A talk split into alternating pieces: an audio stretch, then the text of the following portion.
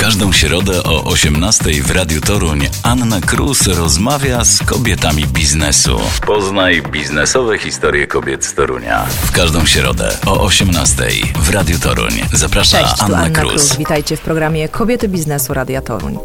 Moim dzisiejszym gościem, kobietą, którą zaprosiłam do studia, jest kobieta, która kocha sport od zawsze. Mając sześć lat zakochała się w łyżwiarstwie. Kobieta, która twierdzi, że życie jest jak łyżwiarstwo. Wiele razy upadamy, ale sztuką jest podnieść się z gracją i przejść do kolejnego etapu, jak etapu życia. Moim dzisiejszym gościem jest Amanda Malkiewicz. Cześć, Amando. Cześć, Ania. Cześć, Amando. I my dzisiaj krok po kroku chcielibyśmy albo w łyżwach, albo bez dowiedzieć się, jak wygląda u ciebie po prostu twoja kariera i to, jak rozwijasz swój biznes teraz. I czy to jest tak naprawdę proste, niczym piruet na łyżwach, czy zmagasz się z wieloma przeciwnościami losu? Piruety nigdy nie są proste, nigdy nie wiesz, jak wylądujesz. Ale przecież mi to tak doskonale wychodzi, że tak uznałam, że to najłatwiejszy z kroków. Musisz przyjść do mnie na zajęcia koniecznie, pokażę ci, jak to wygląda z piruetami. Nie, nie, dziękuję, ja wiele razy upadam, więc może niech inni poćwiczą. To jak wygląda ta kariera u ciebie? Jak to się wszystko zaczęło, że zakochałaś się w łyżwach? Mama posłała mnie w wieku sześciu lat y, na łyżwy, bo chorowałam na astmę. I sąsiadka z dołu stwierdziła, że świetnym lekarstwem jest właśnie łyżwiarstwo, bo tam jest y, nieco inne powietrze. Więc wysłała mnie, zresztą nie tylko mnie, bo moje rodzeństwo również, na jazdę na łyżwach. Początki nie były łatwe, zresztą można się domyślić. Y, było dużo upadków, ale z pierwszym upadkiem po prostu zakochałam się w łyżwiarstwie, bez pamięci, w ogóle w tafli, właśnie w tym powietrzu, w tej aurze, jaka się unosi na lodowisku. No i przepadłam. Przepadłam na bardzo wiele długich lat. Tak naprawdę większość swojego takiego życia szkolnego, no i takiego swojego pierwszego i okresu dojrzewania spędziłam na tafli. To na tafli toruńskiej, to na taflach innych, polskich czy tam międzynarodowych, ucząc się łyżwiarstwa, ucząc się go w zasadzie od podstaw. No nie było łatwo, tak jak właśnie powiedziałam, miałam też e, ogromne szczęście, że trafiłam na e, taką trenerkę. I tutaj chciałabym właśnie też nawiązać do pani Galiny Dybińskiej, takiej bardzo silnej kobiety, która nauczyła mnie ciężkiej pracy, e, determinacji, przede wszystkim pasji i tego, że mimo, że już coś potrafimy, zawsze można chcieć więcej. Mhm. I e, zaszczepiła we mnie tego bakcyla, e, taką chęć też e, dążenia, może nie do perfekcji, bo wychodzę z założenia, że czasem perfekcja nie jest potrzebna, żeby, żeby osiągnąć sukces. Czasem taka nawet wolność, taka, takie pozwolenie sobie na takie potknięcie może spowodować właśnie, że ten efekt będzie nawet bardziej spektakularny. E, więc... E, Pod okiem właśnie pani Galiny, założycielki klubu M K S Aksel e, Toruń, e, w długim, przez długi okres czasu szkoliłam swoje tam umiejętności. Oczywiście poza łyżwiarstwem samym w sobie, bo łyżwiarstwo wielu ludzi może sobie nie zdawać sprawy. To jest taka dość złożona dyscyplina. Mhm. Tego nie widać, kiedy e, przy, przyjeżdżają dziewczyny w koczkach, warkoczykach, w, pięknie ubrane, pięknie ubrane w cekinach, uśmiechające się, ale to jest jest mnóstwo pracy poza lodem przede wszystkim. Co trzeba takiego robić, żeby faktycznie tę sprawność na lodzie mieć? E, przede wszystkim byliśmy wysyłani od najmłodszych lat na lekcje baletu, e, gdzie właśnie uczono nas takiej gracji, m, podążania za ręką, za ruchem, mhm. e, czucia też trochę m, tego rytmu, tej melodii. E, też były ta, takie inne tańce, ale to była taka bardziej rytmika, bym powiedziała. Było też dużo na przykład stretchingu, czyli rozciągania, no bo tak jak można łatwo zauważyć, jeżeli chodzi przede wszystkim o solistki, e, tam kiedyś były spirale, czyli takie akrobacje na tafli, które wykraczają poza takie standardowe zakresy, jeżeli chodzi o, że tak powiem, normalnego człowieka. Więc musieliśmy sporo czasu spędzić na samym rozciąganiu, a ze względu na to, że program jest złożony i z elementów skokowych, i z piruetów, ze spirali, z kroków, to ten mięsień cały czas jest napinany i rozciągany. I chodzi o to przede wszystkim, żeby w odpowiednim momencie ten mięsień rozluźnić, żeby można było zrobić te akrobacje, to rozciąganie w maksymalnym swoim zakresie. Więc my nad tym rozciąganiem spędzaliśmy bardzo dużo czasu, przede wszystkim przed zawodami ważnymi. To tak naprawdę ten czas spędzony na tafli był równoważny z czasem spędzonym właśnie na stretchingu. Poza tym, no oczywiście bieganie, bo program, mimo że trwa trzy minuty, trzy i pół, cztery minuty i wydaje się, że to jest tak jak z bicza strzelił, tak szybko to mija, od solistki do solistki, ale to jest bardzo duży wysiłek. I nie ukrywam, że ciężko było podołać. Im był człowiek starszy, im była większa ilość tych elementów. Program się też wydłużał i programów były na przykład najpierw jako dziecko, takie sześcio-siedmioletnie, zaczynasz od jednego programu, potem masz już dwa programy i są coraz bardziej wymagające, złożone. Tak, mhm. Coraz więcej elementów się na to składa. To tak naprawdę te cztery minuty jesteśmy na całkowitym skupieniu, takim całkowitym napięciu, od napięcia do rozluźnienia. Nie ma fazy takiej pośredniej, gdzie my możemy się rozluźnić przez te cztery minuty.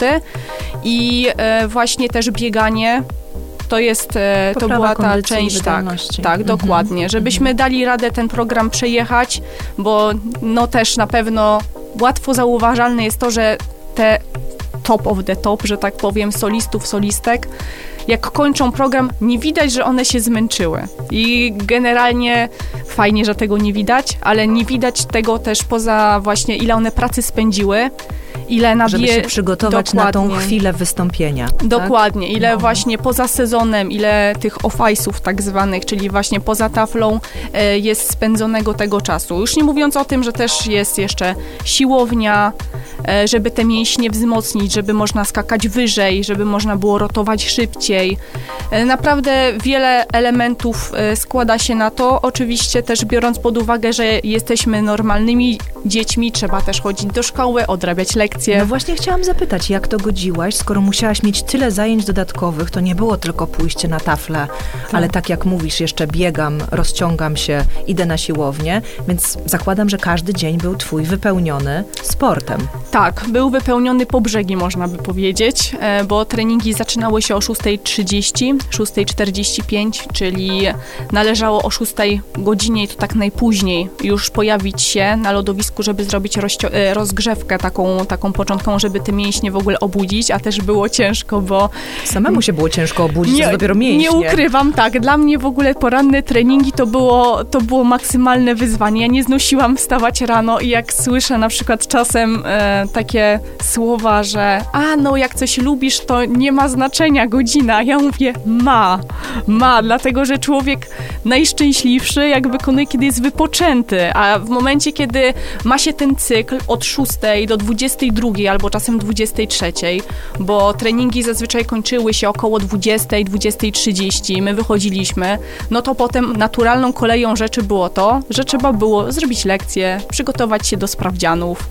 Nawet nie pytam, czy dobrą byłaś uczennicą, bo zakładając, że miałaś tylko północy do nauczenia, to byłam. Było ciężko. Byłam, tak. Czyli i ambitna na lodzie, i ambitna w szkole. E, moja, moja mama nie dała mi zbyt dużego wyboru, dlatego, że moja mama zawsze kładła duży, duży nacisk na edukację. Wychodziła z założenia, że owszem, łyżwy to jest fajna rzecz, fajna sprawa, dużo cię nauczy, ale przede wszystkim e, musisz się uczyć, musisz, musisz się kształcić, bo ze sportem może być tak, ze sportem może być różnie, a edukacji nikt ci nie odbierze.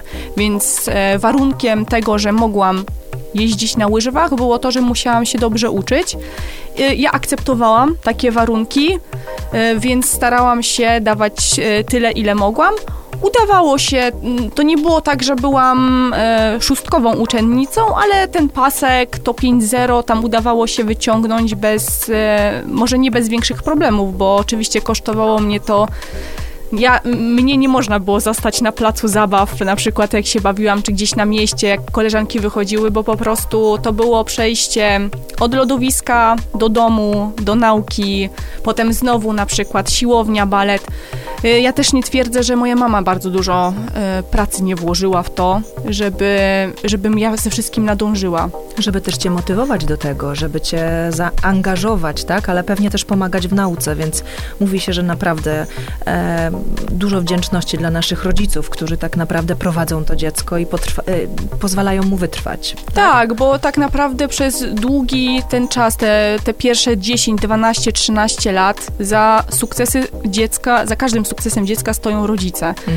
Jeżeli e, powiedzmy, no dziecko nie ma tego wsparcia, no to co mu zostaje? Gdyby moja mama mi powiedziała, że nie weźmie mnie na trening, no to co ja mogłabym zrobić jako sześcio-siedmiolatek?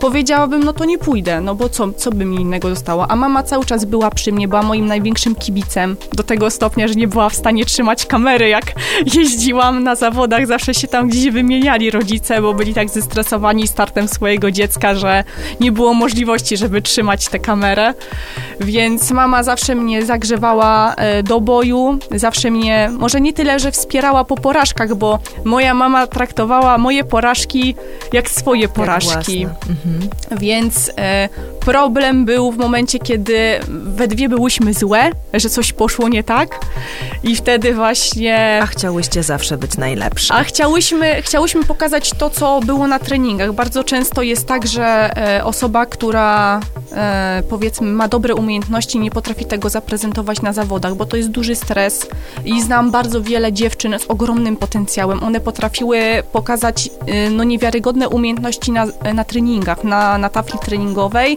Przyszedł czas zawodów i po prostu zżerała je kom, kompletnie trema. Nie były w stanie, nie były w stanie nawet z łazienki dobrze wyjść, już nie mówiąc o tym, żeby zaprezentować na sto procent to, co potrafią. Szkoda, bo właśnie... Od razu rodzi się pytanie, to zatem, czy takie zawodniczki, zawodnicy mają coacha, który uczy je ich, w jaki sposób radzić sobie ze stresem? Kiedyś tego nie było.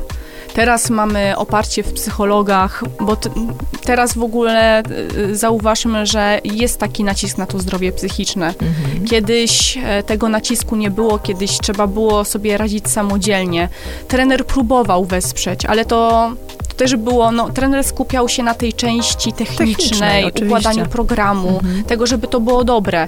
Tak jak właśnie mówiłam, no my mieliśmy tyle tych zajęć i to jeszcze trzeba było wszystko poskładać ze szkołą, że trener i tak uważam, że pani Galina była jedną z takich, ona oczywiście była ostra, była bardzo surowa, ale starała się każdemu zawodnikowi poświęcić maksimum swojej uwagi. To nie jest łatwe, kiedy jest się jednym trenerem i powiedzmy ma się piętnastu zawodników i to jeszcze, powiedzmy, piątka jest w najgorszym momencie, czyli w okresie dojrzewania, gdzie tak naprawdę te nastolatki sami nie do końca rozumieją, co się dzieje w ich głowie, już nie mówiąc o tym, że trener też w ogóle nie rozumie, co się dzieje. No na pewno rola niełatwa, ale jak to było z tobą? Skończyła się podstawówka i, i podst- co dalej? Skończyła się podstawówka, e, potem e, zmieniłam klub, znaczy zostałam wyrzucona z Aksla, przeszłam do innego klubu. Co nabroiłaś, chcesz powiedzieć? To już historia, tak? Znaczy to jest generalnie trochę zabawna sytuacja, dlatego że to poszło taką lawiną, dlatego ta trenerka, o której mówię, która nas nauczyła wszystkiego, ona też zaprzestała pracy w Akslu. Okej, okay, to, może, to może dajmy spokój. No dobrze, trenerka zaprzestaje pracę w, w tej e, teamie, ty też. Przechodzisz gdzie indziej. Tak, rozumiem. Przechodzę gdzie indziej. Tam już e, jakby moja kariera była dość e, krótka, dlatego że jeszcze postartowałam. Oczywiście nie twierdzę, bo e, też dużo się nauczyłam. Wtedy wchodził nowy system sędziowania w ogóle. Trzeba było e, zmienić e, te programy, tak mm. żeby cyfrowo, wartościowo, liczbowo się zgadzały. To była taka nowinka, że trenerzy na początku sami nie wiedzieli, jak te programy układać, bo tu w ogóle weszły jakieś poziomy, jeżeli chodzi o e, kroki, poziomy, jeżeli chodzi o piruety. Tu się nagle okazało, że to nie chodzi o to, żeby po prostu zakręcić swoje i, i skończyć, tylko trzeba było liczyć obroty, e, dodawać trudne pozycje w każdym, w każdym możliwym e, piruecie. Jak dodało się skok, to w ogóle jeszcze podwyższało. Jakaś ilość obrotów była ważna. Przyspieszenie rotacji w trakcie piruetu. To wszystko spadło na tych trenerów i też na zawodników, bo nagle się okazało, że... Że to, co robili dotychczas, jednak trzeba robić inaczej, bo to już jest wyceniane niżej. Tak. I to mhm. też było kosztem e, poniekąd... Kiedyś to było show, jeżeli chodzi o łyżwiarstwo figurowe. Na pewno gdzieś tam obiło ci się czy Oksana Bajul, czy Katarina Witt, które miały szansę, żeby gdzieś z tą publicznością poszaleć, żeby ich tam zagrzać. Teraz przy tak naładowanych programach, i to nie jest wina zawodników, oni po prostu muszą spełnić te kryteria, żeby mieć jak najwyższe oceny. Mhm. Nie ma czasu, żeby się z tą publicznością pobawić. Ja trochę tęsknię za tymi czasami, kiedy w łyżwiarstwie figurowym nie chodziło e, tylko o nabijanie punktów i nabijanie tych poziomów, e, kiedy można było po prostu fajnie się na tej tafli pobawić. No teraz e, jest to tak naszprycowane, że nie ma na to szans, co też powoduje, że znowu więcej czasu trzeba spędzić na dodatkowych ofajsowych sprawach, czyli na bieganiu, na wzmacnianiu siłowym, bo tych elementów jest coraz więcej, a program paradoksalnie zostaje taki sam, ta sama długość, więc w tamtym momencie był to duży orzech do zgryzienia przez wszystkich trenerów, nie tylko polskich, ale i w ogóle międzynarodowych.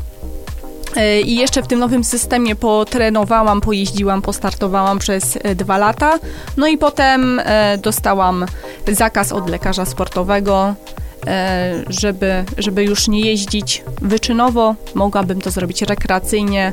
Te jakieś problemy z sercem się ukazały, więc e, po prostu trzeba było to w trakcie sezonu niestety, na, na moje nieszczęście, bo to było w styczniu.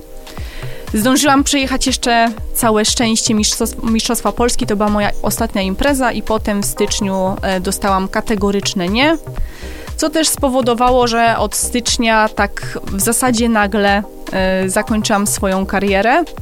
Też, no, czy był to dla ciebie duży szok, a pewnie, pewnie tak, skoro to cała twoja miłość. Tak, znaczy po prostu... Ile miałaś lat, jak się dowiedziałaś? czternaście. Mhm. To był chyba najgorszy moment, dlatego że już byłam w okresie dojrzewania, więc te emocje, one jeszcze były wzmocnione tym takim... Negatywną informacją, tak, o stanie twojego zdrowia. Tak, dokładnie. Mhm. Ja też nie, nie zgadzałam się z tym, bo uznałam po prostu to za bardzo nie fair, że lekarz, którego widzę pierwszy raz, bo to nie był lekarz, z którym miałam kontakt całe swoje życie, tylko lekarz spojrzał wykresy na E K G i powiedział: sorry, ale powinna pani uczyć się języków. Dosłownie taka, taka, mm-hmm. taki był komunikat, więc poczułam ogromną złość, że on sobie na to spojrzał i nikt się mnie nie zapytał, czy ja dam radę, czy jak ja się z tym czuję. A to rozumiem, miałam, że on że... zakazał, wydał takie orzeczenie i już nie mogłaś wrócić e, na lód. Nie mogłam wrócić, tak, no bo trzeba mieć e, ważną tą taką legitymację jakby mhm. sportową, taką kartę zawodnika, mhm.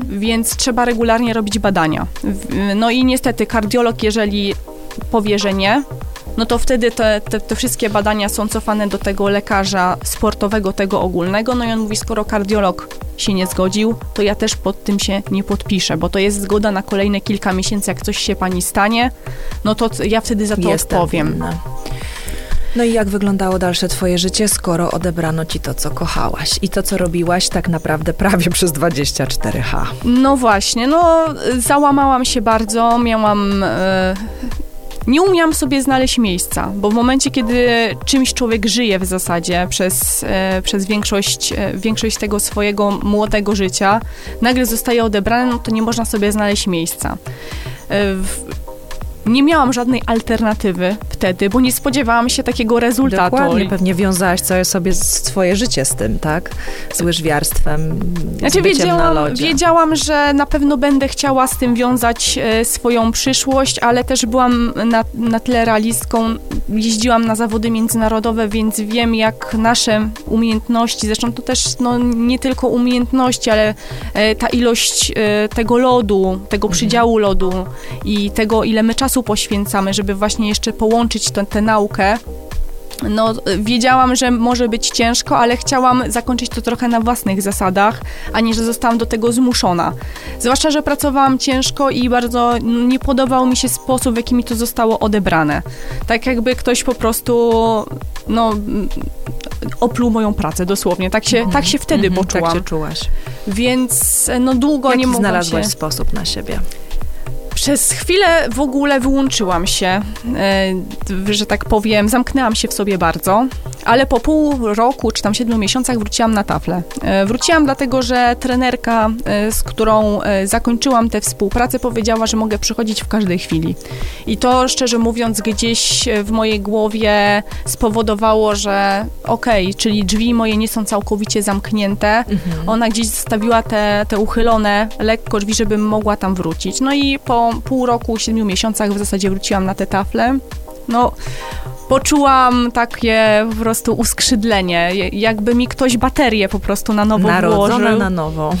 Tak, i zdałam sobie wtedy sprawę, że mi nawet nie chodziło o całą tę rywalizację, tylko o czas spędzony na tafli, o ten dreszczyk emocji, kiedy te elementy wychodzą albo nie, no bo to faktycznie bywa różnie. Więc... Yy, Połknęłam tę zajawkę na nowo, z, w ogóle z innym, miałam inny punkt już widzenia.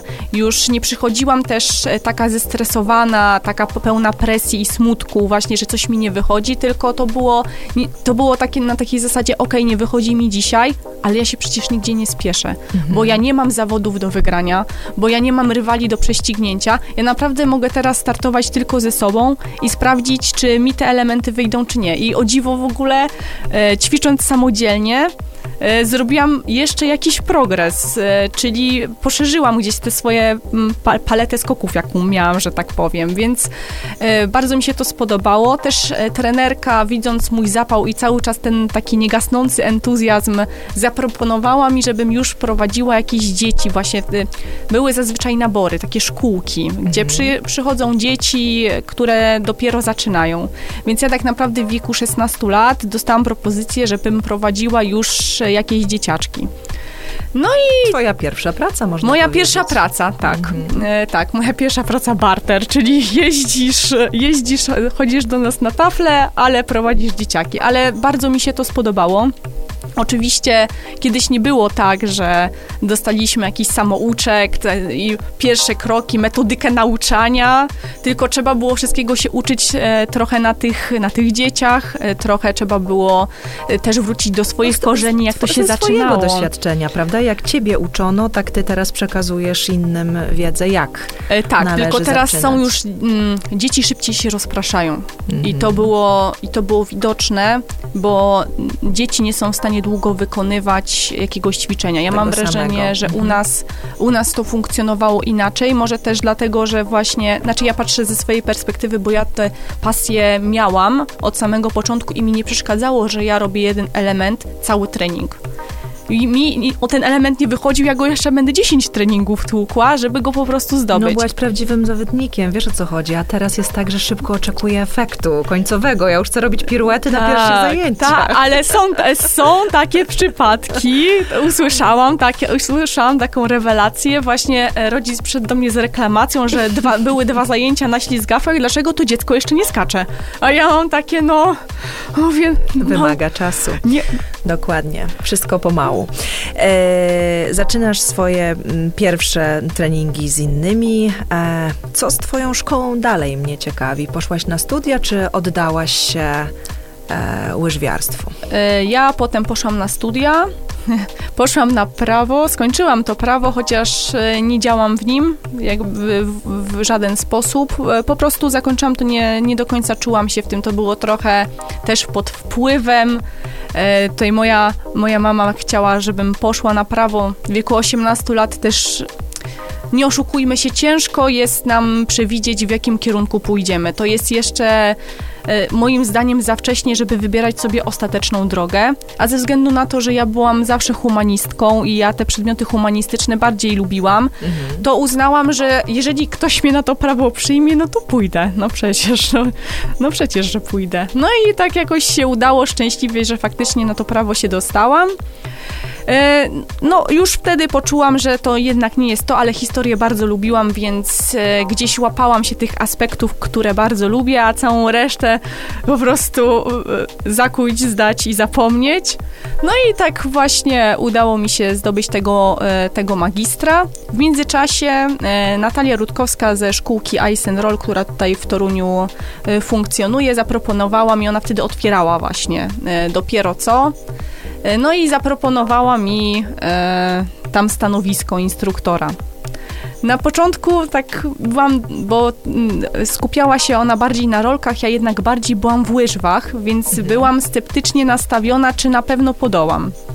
No ale poszliśmy na salę, pojeździłam trochę i przekonałam się, że w sumie, że ruch bardzo jest podobny, więc dam radę na spokojnie tutaj to przyswoić. I faktycznie bardzo szybko przestroiłam się z łyżew na rolki. To poszło mi wyjątkowo płynnie.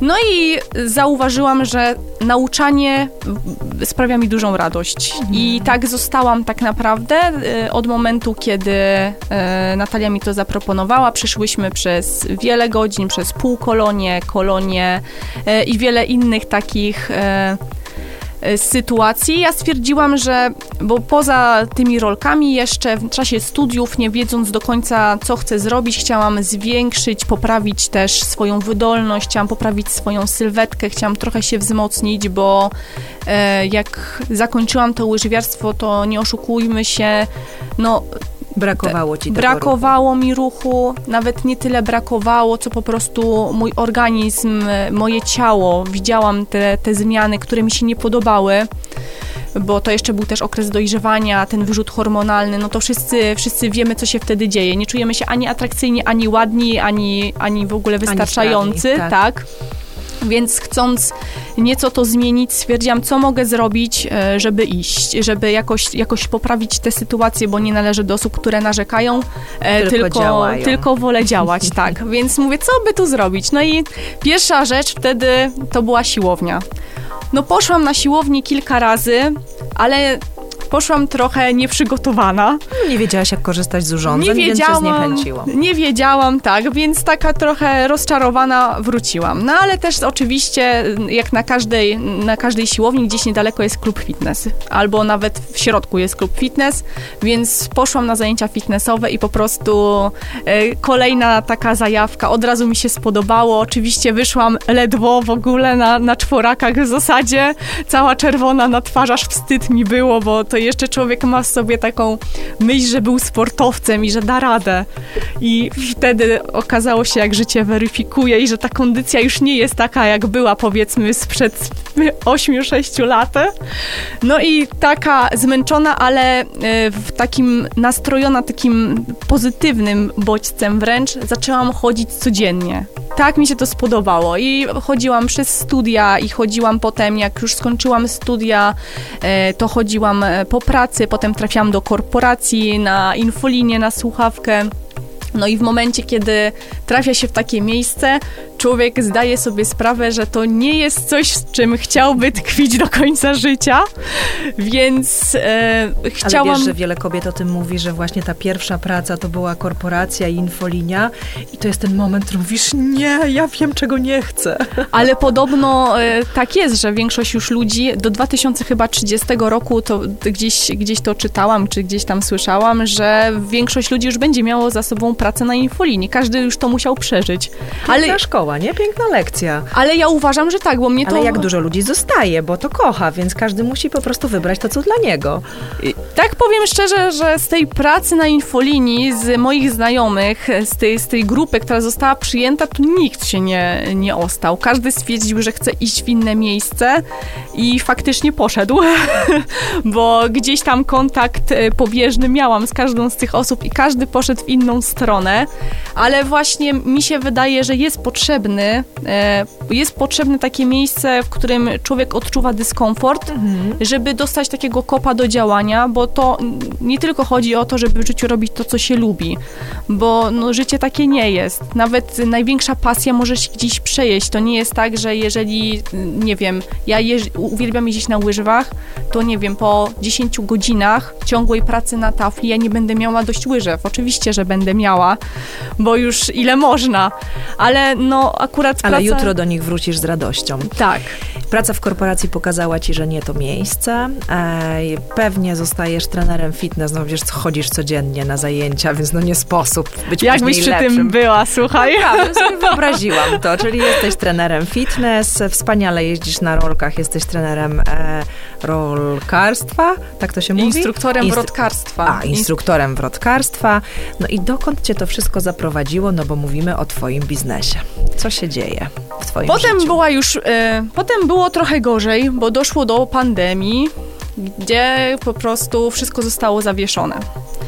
I w momencie, kiedy dochodziło do takiego po, powolnego budzenia tej gospodarki i tego, no nie oszukujmy się, fitness, w ogóle ta cała, ten sport, rekreacja, to, to wszystko było, było online, można powiedzieć. Było tak? uruchamiane na samym końcu, co mhm. było dość bolesne i tak naprawdę y, będziemy skutki tego odczuwać jeszcze, jeszcze dłuższy okres czasu, bo wiele osób, z którymi współpracowałam, na fitnessie, mówię o klientkach, o, o, o podopiecznych, jeszcze nie mogą się pozbierać po tym, więc to ma dość, to będzie miało duże konsekwencje i też ma duże konsekwencje dla biznesów, bo współpracuję w Gracia Lady Fitness z, z takim energetycznym dzikusem właśnie jak Paulina Sielska, która też musiała ten biznes radykalnie ograniczyć, mhm. bo nie było jej stać na, na pokrywanie kosztów wynajmu tego miejsca, w którym byli dotychczas, więc musiałyśmy się przenieść.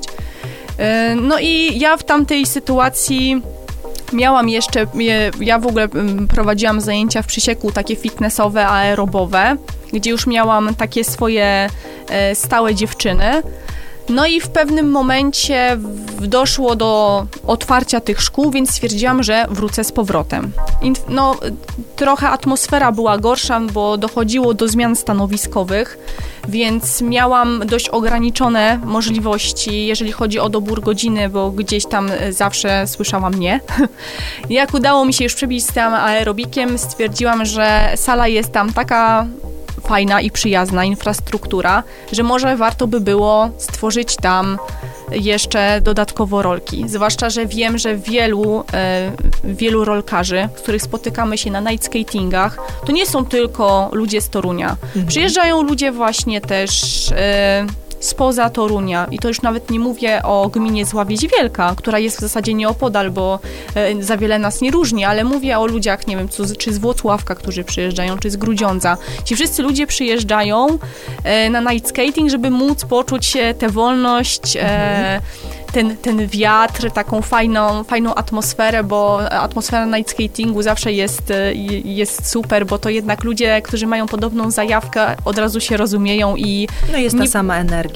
Tak, dokładnie. I, i, I zawsze... co robisz po tej pandemii? Rozumiem, że otwierasz swój biznes. Tak, tak. Od, otworzyłam, no nie było łatwo na samym początku, bo tak jak mówiłam, stanowiska się zmieniły i ja słyszałam odmowę.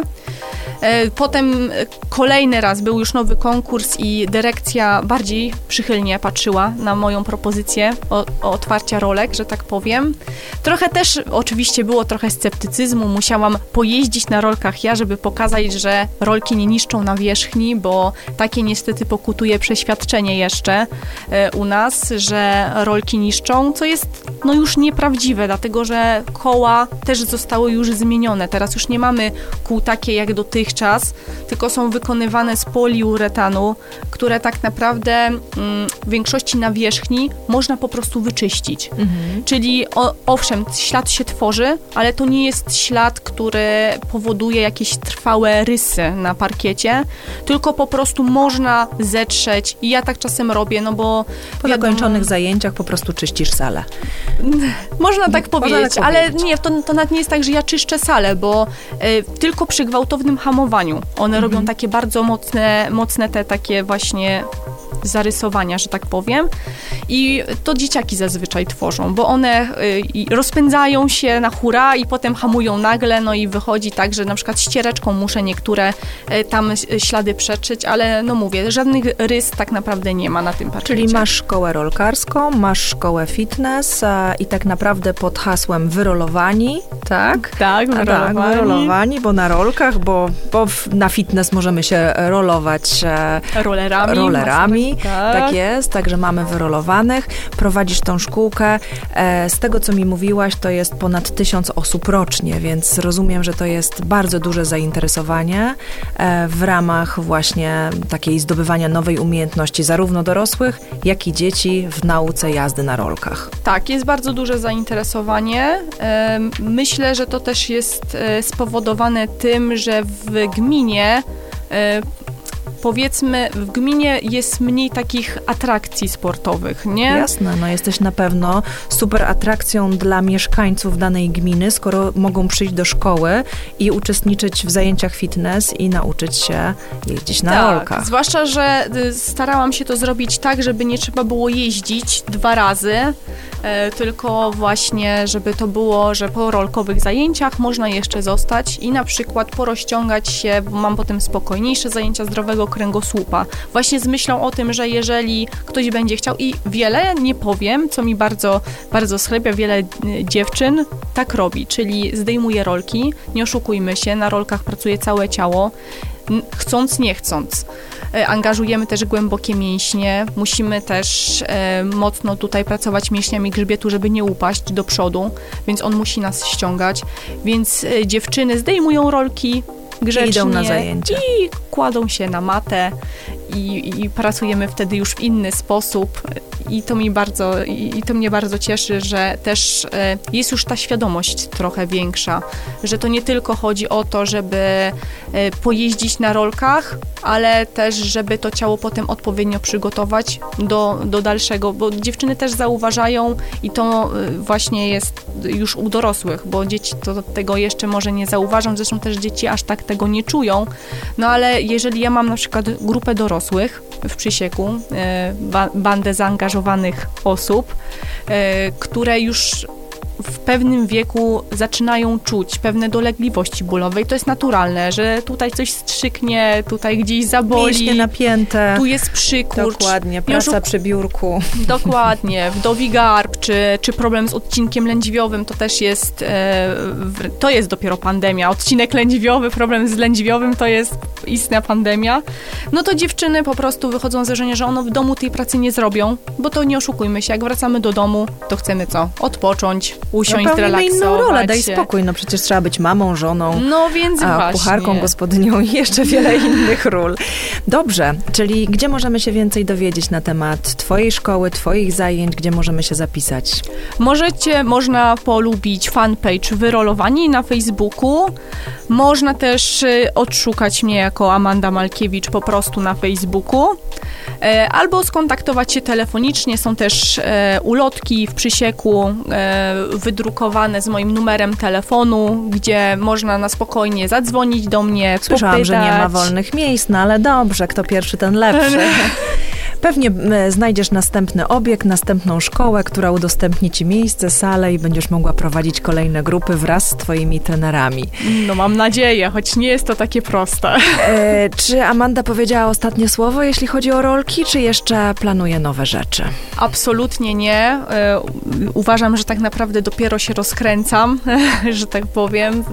Przez pandemię trochę to wszystko spowolniło, ale myślę też, że w Toruniu teraz mamy taki lekki przestój, ale e, rozmawiałam tutaj też z Izą Morchal, którą e, pr, pracuję tak na co dzień jako trener personalny u niej w studio i też prowadzę u niej zajęcia e, takie aerobowe, że może otworzymy jakąś sekcję. To będzie prawdopodobnie, jak już e, pogoda będzie odpowiednia, sprzyjająca, więc prawdopodobnie w kwietniu będziemy na to zbierać zapisy, żeby już mieć jakąś taką porządną ekipę. Może uda coś się tutaj jeszcze w zadaszeniu albo w jakiejś takiej ciepłej atmosferze stworzyć, no ale to też dużo, dużo, że tak powiem, zależy, no nie tylko ode mnie właśnie. Od sprzyjających warunków. Od sprzyjających Czyli warunków. Amanda nie powiedziała ostatniego słowa, będzie się działo, a będzie powiększała naszą toruńską grupę miłośników rolek.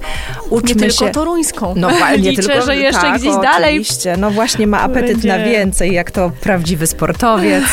Teraz rywalizuje sama ze sobą, bo, bo przecież musi więcej, więcej każdego I z dnia. Czasem, I z czasem. Buduj nam tą wspólnotę rolkową, a uczyń nas mistrzami jazdy na rolkach. Niech i my, tak jak i ty, odczuwamy tą przyjemność jazdy, mamy tą sprawność, umiejętność. Dziękujemy ci, że jesteś i wszystkiego, co najlepsze, rozwijaj swój biznes. Dziękuję. Dziękuję Dzięki, że mnie pięknie. zaprosiłaś. Bardzo w każdą proszę. środę Dziękuję. o osiemnastej w Radiu Toruń Anna Kruz rozmawia z kobietami biznesu.